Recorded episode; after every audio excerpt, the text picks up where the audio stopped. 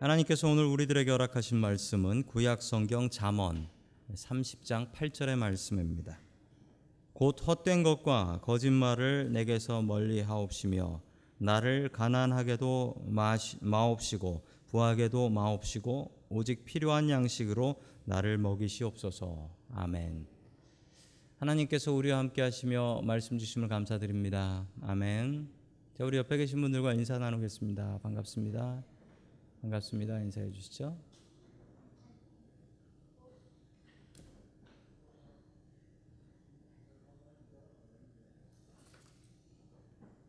자, 오늘 아굴의 기도라는 제목을 가지고 하나님의 말씀을 증거하겠습니다. 자, 잠언은 31장까지 있습니다. 잠언은 지혜의 책입니다. 지혜로운 책이죠. 어, 제가 아는 분은 한 달이 30일, 31일 정도 있으니까 잠언을 매일 한 장씩 읽는 분을 뽑았습니다. 1년에 12달이니까 12번을 읽는 거죠. 그래서 그런지 그분이 참 지혜로우셨던 기억이 납니다. 오늘 30장은 아굴의 잠언입니다. 이 아굴은 어떤 지혜를 말하고 있을까요? 아굴의 기도를 통하여 우리도 아굴처럼 기도하며 살 수 있기를 주님의 이름으로 간절히 축원합니다. 아멘. 아, 첫 번째 하나님께서 우리들에게 주시는 말씀은 믿음으로 기다리라 라는 말씀입니다. 믿음으로 기다리라 라는 말씀입니다. 아, 잠언 30장 7절의 말씀을 같이 봅니다. 시작. 내가 두 가지 일을 주께 구하여 싸우니 내가 죽기 전에 내게 거절하지 마시옵소서. 아멘. 이 아굴이라는 사람이 어떤 사람인지는 알 수는 없습니다. 성경에 이 사람에 대한 기록은 나오지 않습니다. 이 사람은 지혜로운 사람이었던 것 같고 어쩌면 솔로몬에게 멘토를 해주었던 솔로몬에게 지혜를 주었던 그런 사람이 아니었던가라는 추측만 해볼 수 있을 뿐입니다. 그런데 이분은 분명히 기도의 능력을 믿었던 사람 같습니다. 이분에게는 기도의 제목이 두 가지가 있습니다. 하나님, 내가 두 가지 기도 제목이 있습니다. 라고 기도를 합니다. 여러분, 기도 제목과 기도의 시간이 있는 사람이 되어야 됩니다. 기도에 대한 믿음이 있는 사람이 기도 제목이 있습니다. 제가 종종 우리 성도님들에게 기도 제목이 뭡니까? 제가 기도해 드리겠습니다. 라고 여쭤볼 때가 있습니다. 여러분, 그때 저의 기도 제목은 무엇입니다. 라고 나오시는 분들은 대부분 기도에 대한 소망과 기도의 능력을 믿는 분들이에요. 기도 그까짓 거 대충 해도 응답 안 되고 안 해도 뭐 다른 것도 없고 이렇게 생각하시는 분들은 기도 제목이나 기도하시는 시간이 없습니다. 여러분 기도는 대충 하는 게 아닙니다. 여러분 꼼꼼하게 적어가면서 우리의 기도 제목 응답되는 거 체크리스트 만들어서 체크해가면서 기도하는 게 우리의 기도가 되어야 됩니다. 여러분 그럼 달라지냐고요? 여러분 달라집니다. 제가 인터넷에서 어느 아이의 글을 하나 보았는데 여러분 같이 좀 봐주시면 좋겠습니다. 어떤 아이가 용돈이 부족했나 봅니다. 그래서 용돈 기한서라는 걸 만들었어요. 순서도 잘 만들었어요. 결제, 엄마, 아빠 이렇게 해놨어요. 내용이요 이래요. 저는 일주일에 천 원을 받는데 용돈이 부족하다고 생각합니다. 왜냐하면 사고 싶은 것들도 많은데 아이스크림 하나에 500원 거의 이런데 일주일에 천 원이면 일주일에 아이스크림 세 번도 못 먹으니까 말입니다. 아래와 같이 이를 허락하신다면 감사하겠습니다. 그리고 아래를 적었어요. 빨래개기 100원, 거실 치우기 100원, 내 방 청소하기 100원, 마트 가서 물건 사오기 100원. 그래가지고 엄마 아빠의 사인을 받았어요. 끝내는. 그래서 용돈을 받아낸 겁니다. 제가 저 아이의 저 용돈 기한서를 보면서 가슴이 따뜻해지는 걸 느꼈습니다. 어, 내, 내, 내 아이도 이렇게 용돈 받겠다고 하면 아이 주지 그걸 안 주나? 이렇게까지 하는데 여러분 그 마음이 하나님의 마음입니다. 여러분이 이렇게 기도하셔야 돼요. 여러분이 이렇게. 이거 분명히 된다라는 믿음이 있었으니까 아이가 저렇게 적었지요. 여러분 우리도 기도할 때 우리의 기도 제목 잘 정리하십시오. 그리고 하나님 앞에 구하십시오. 그러면 하나님께서 저것을 보시는 마음과 같은 그런 마음으로 따뜻한 마음으로 우리의 기도 제목 받아주시고 응답해 주실 줄로 믿습니다. 아멘. 여러분 기도하는 데 있어서 또 중요한 게이 아굴은 죽을 때까지 죽기 전에 이 기도 제목을 응답해 주십시오 라고 했습니다.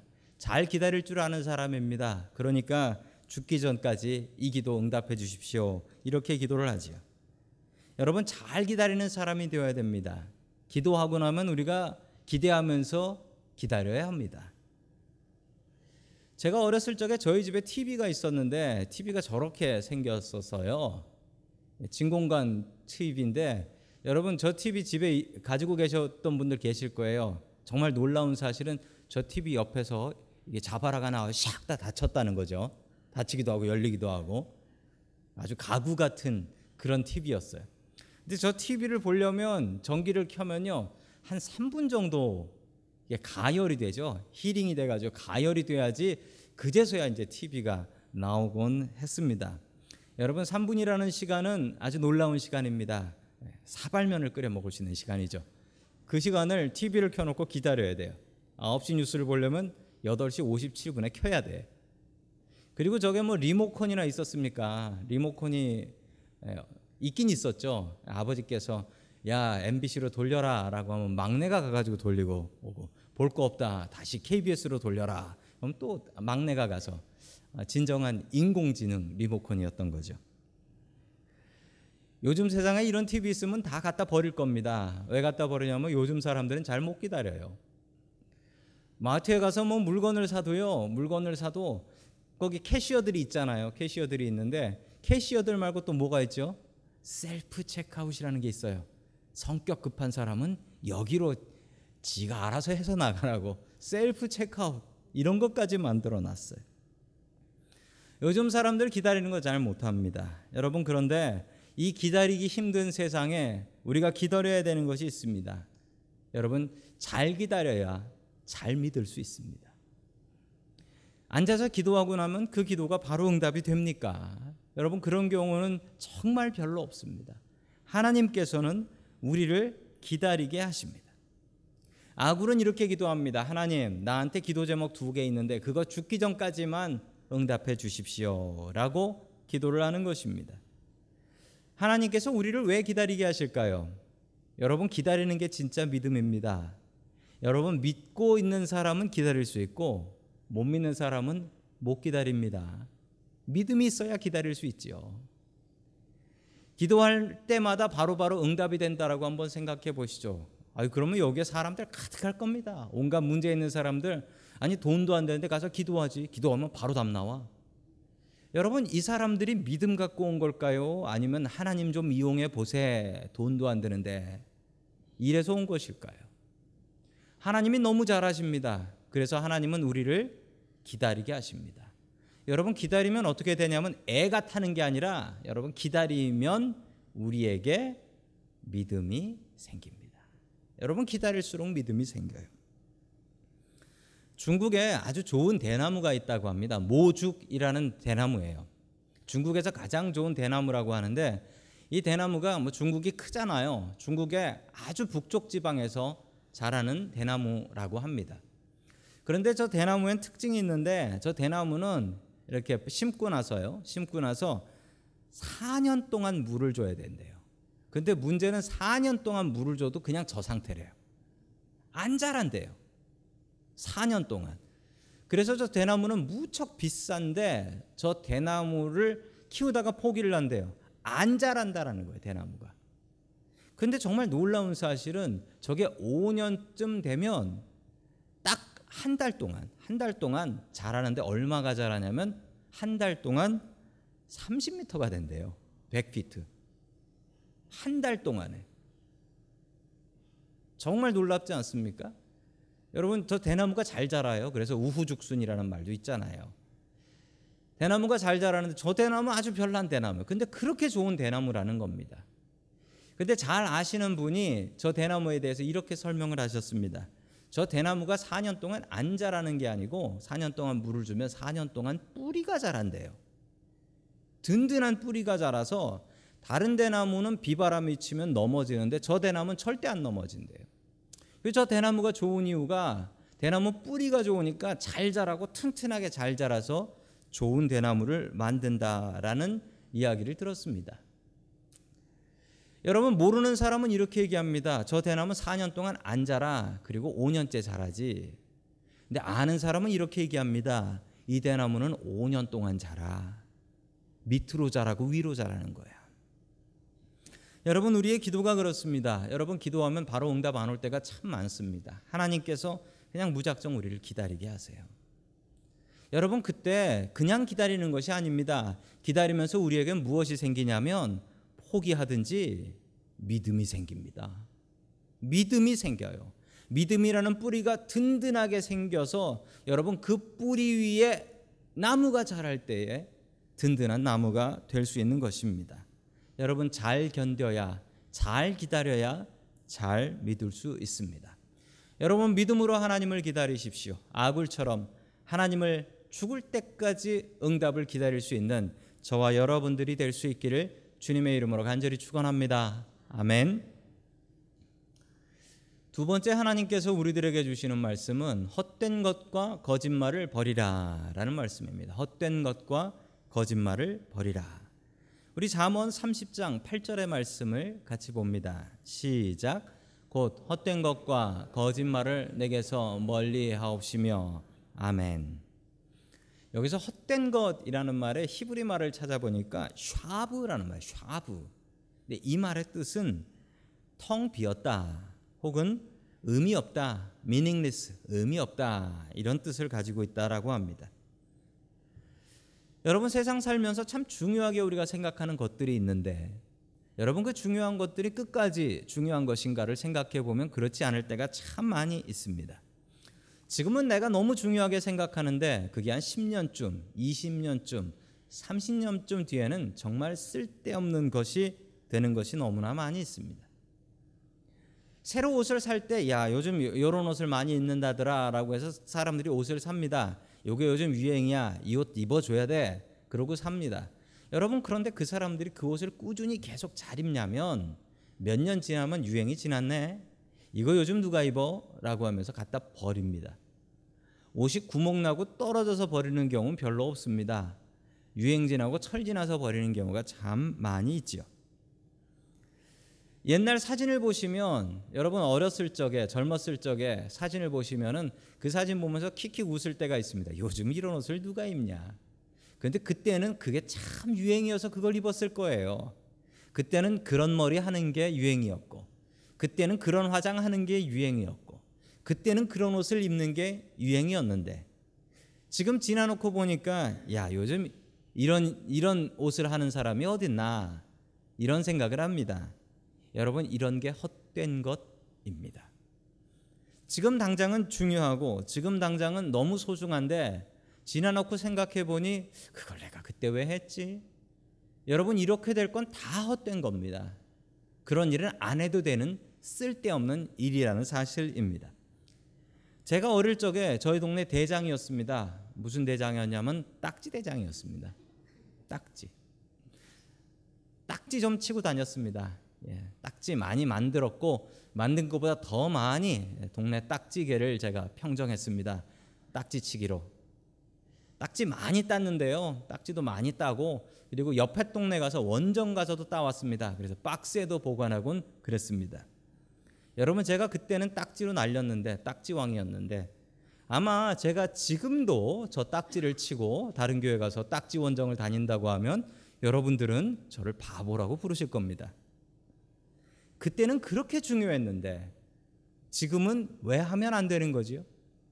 여러분 저런 것이 헛된 것입니다. 헛된 것이에요. 그때는 목숨 걸고 살았는데 지금은 헛된 것. 여러분 전도서 1장 2절과 3절의 말씀을 같이 보겠습니다. 시작. 전도자가 이르되 헛되고 헛되며 헛되고 헛되나니 모든 것이 헛되도다. 해 아래서 수고하는 모든 수고가 사람에게 무엇이 유익한가? 아멘. 전도서에 분명히 나와 있습니다. 어떤 것이 헛되냐면 해 아래에 있는 모든 수고가 다 헛되다라고 얘기합니다. 여러분 그렇다면 헛되지 않은 것은 해 위에 있는 것입니다. 해 위에 있는 것은 우리 하나님밖에 안 계십니다. 길게 길게 후회 없이 쓸 수 있는 것은 하나님의 것밖에 없습니다.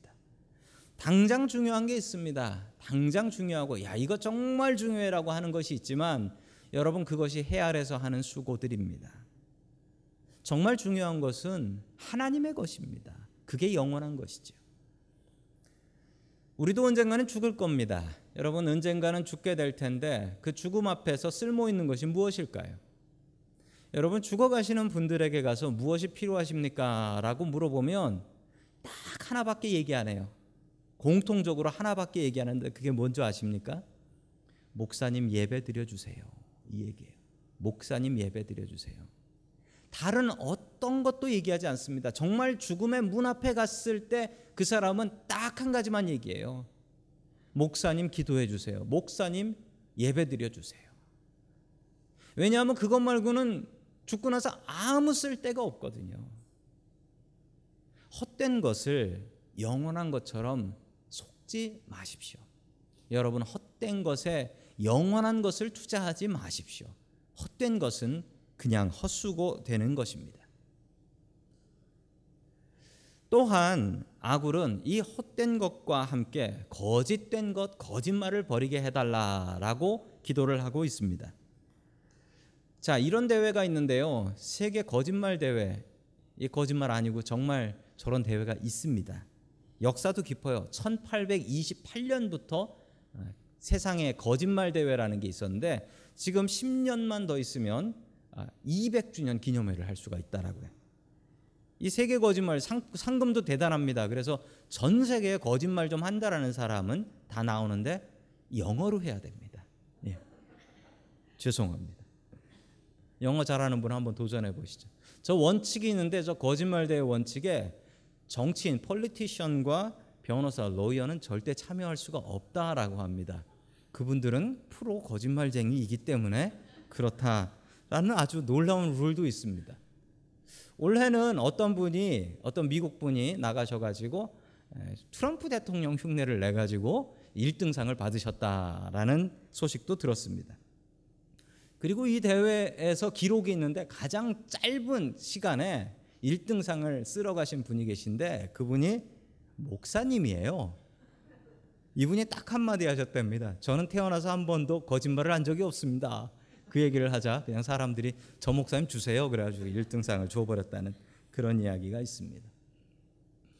여러분 정직하게 살아야 됩니다. 정직하게 살아야 되는데 때로는 정직이 좀 힘들 때도 있습니다.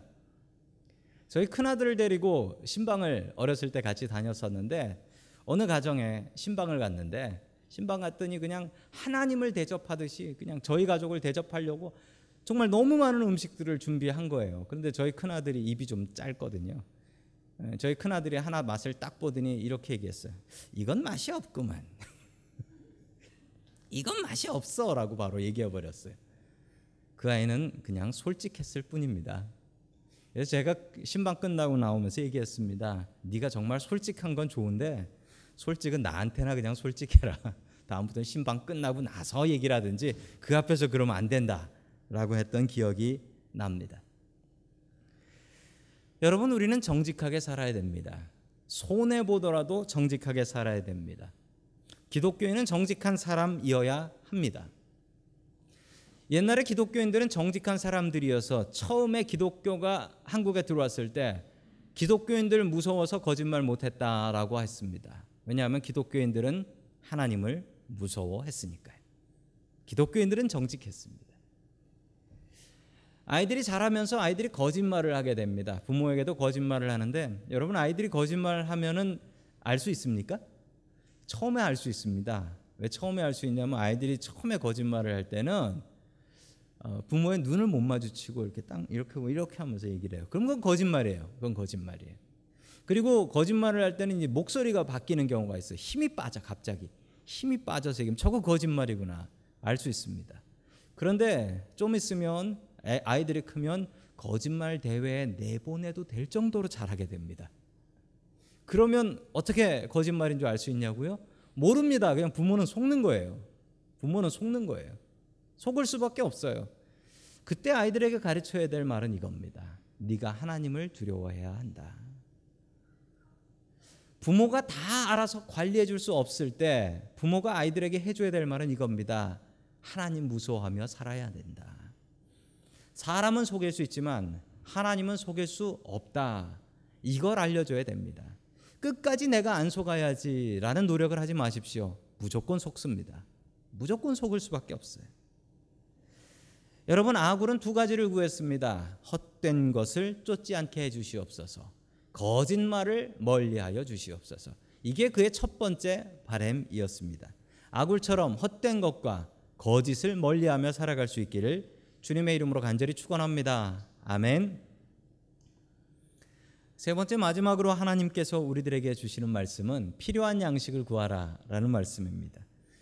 여러분 필요한 양식을 구해야 됩니다. 우리가 필요하지 않은 것을 구할 때가 참 많이 있어요. 구하기 전에 다시 한번 생각해 보십시오. 그게 정말 나한테 필요한 것들인지. 우리 잠언 30장 8절 뒷부분의 말씀을 같이 봅니다. 시작.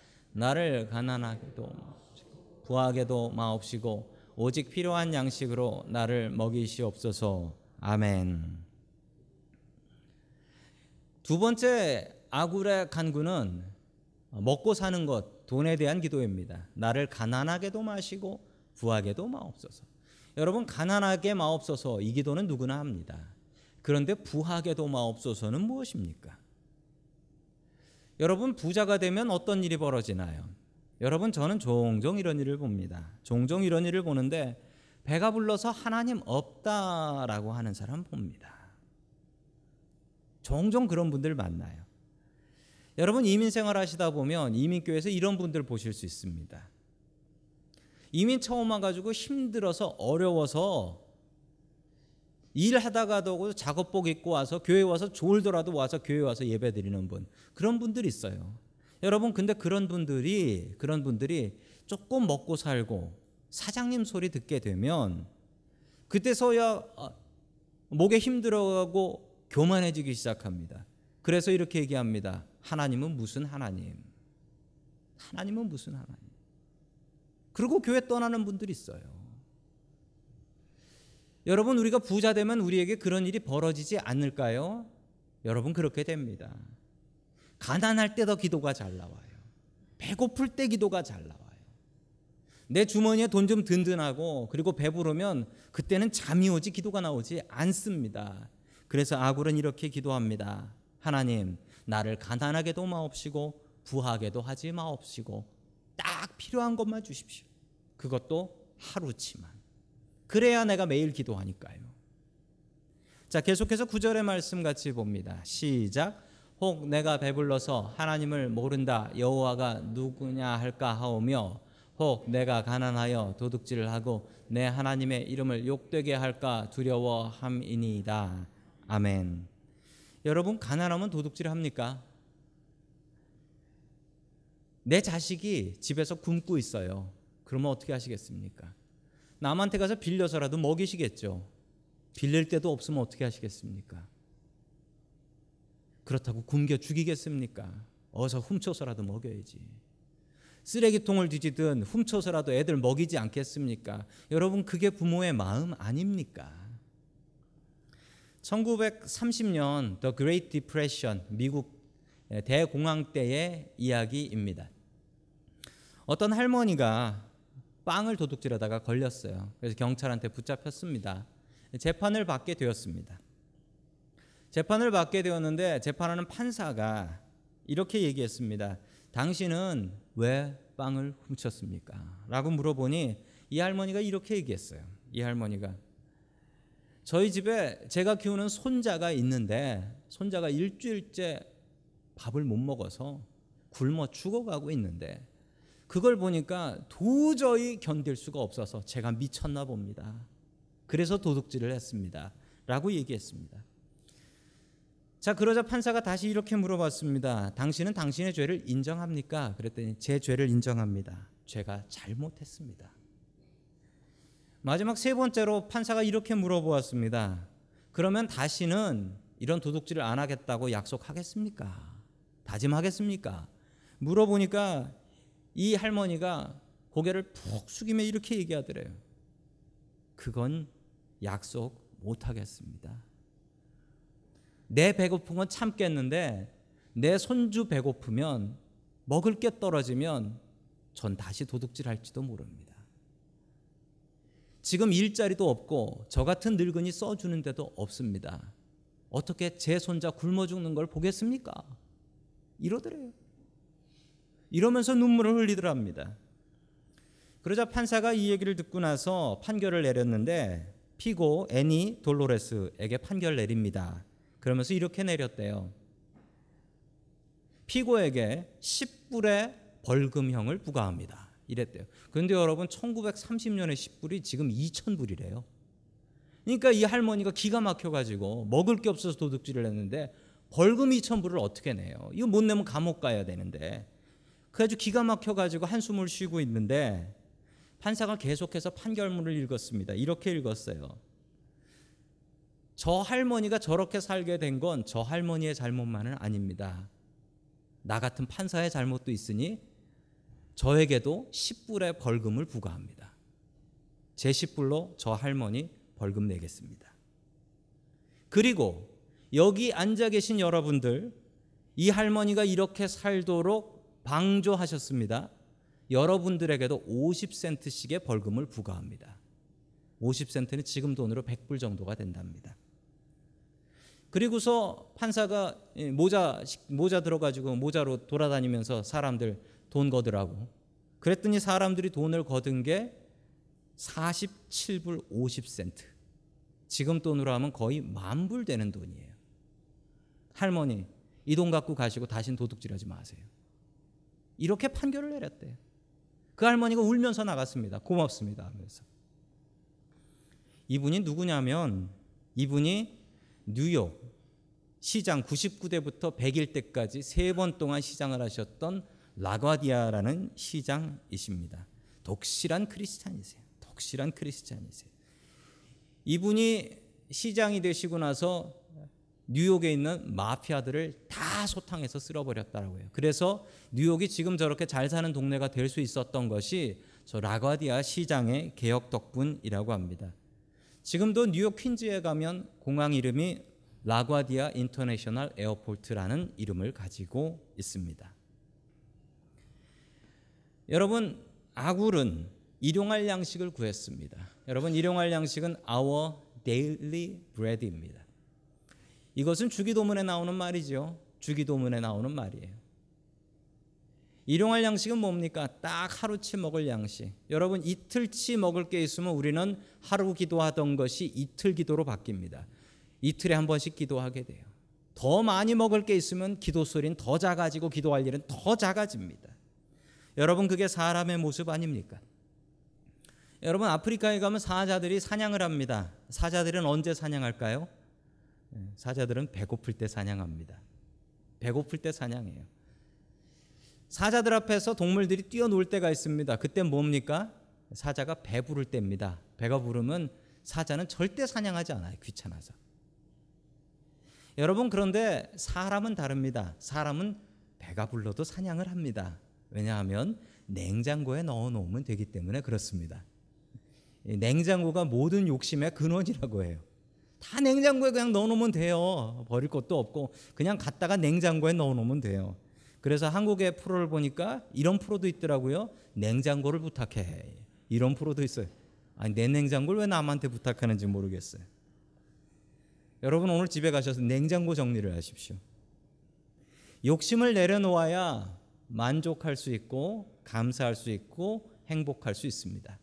욕심 부리기 시작하면 절대로 만족함은 없습니다. 절대로 만족함이 없어요. 여러분 욕심을 줄여야 만족합니다. 오늘에 만족할 수 있어야 돼요. 오늘 하루 일어날 수 있고 살 수 있고 교회 올 수 있고 이거로 만족해야지 내일 걱정하면 그때부터 불평 나옵니다. 오늘 하루 사는 것에 만족해야지 내일은 뭐 해 먹고 살지? 내일은 뭐 하지? 10년 뒤엔 뭐 하지? 은퇴하고 나면 뭐 먹고 살지? 이 걱정하는 순간 우리의 만족은 다 날아가 버립니다. 여러분 오늘로 만족해야 합니다. 한국에 가서 저희 교회 나오셨던 부부를 만났습니다. 만나서 같이 그 집에서 식사할 일이 있었습니다. 그런데 그 부부가 이런 고백을 하더라고요. 목사님, 제가 미국에 있을 때는 이 얘기 부끄러워서 못 했는데 지금은 할 수 있을 것 같아요. 라고 하면서 이런 얘기를 하셨어요. 뭐라고 얘기하셨냐면 제가 교회 가는 게 참 좋았습니다. 왜 그래 좋았냐라고 했더니 밥 먹는 것 때문에 그랬습니다. 라고 하더라고요. 집에 먹을 게 없었을 때가 그렇게 많았대요. 집에 먹을 게 없어서 밥 굶을 때가 많았는데 그래도 교회 가는 날은 금요일이든 주일이든 가면 밥 실컷 먹고 올 수 있고 그리고 남은 밥 또 싸가라고 싸가라고 권사님들이 싸주셔서 그게 그렇게 감사하고 좋아서 교회 가는 날이 그렇게 기뻤다라는 얘기를 들었습니다. 제가 그 얘기를 듣고 미안하다고 사과했습니다. 그렇게 힘든지 몰랐다. 그렇게 힘든지 내가 알았으면 조금이라도 더 대접했을 텐데 정말 미안하다라고 사과를 했습니다. 왜냐하면 저희 집에는 내일 먹을 게 있거든요. 저희 집엔 내일 먹을 게 있었어요. 여러분 이분이 누구냐면 얼마 전에 한국 가신 박재용 민은주 집사님 얘기예요. 여러분 우리 주변에 이런 분들이 계실지 모릅니다. 여러분 잘 대접하셔야 돼요. 그리고 진짜 힘드시면 아무도 안 볼 때 교회 쌀통에서 쌀 가져가세요. 제가 담아 놓을 테니까 가져가십시오. 여러분 사람들은 내일 일로 괴로워합니다. 그러다 보면 오늘 주님께서 주신 일용할 양식에 만족하지 못합니다. 감사하지 못합니다. 여러분 오늘로 감사하십시오. 왜냐하면 최소한 오늘 점심은 굶을 일은 없습니다. 오늘 교회 오셨으니까요. 욕심을 버리고 하나님께서 주신 일용할 양식으로 감사하며 살아갈 수 있는 저와 여러분들 될 수 있기를 주님의 이름으로 간절히 축원합니다. 아멘.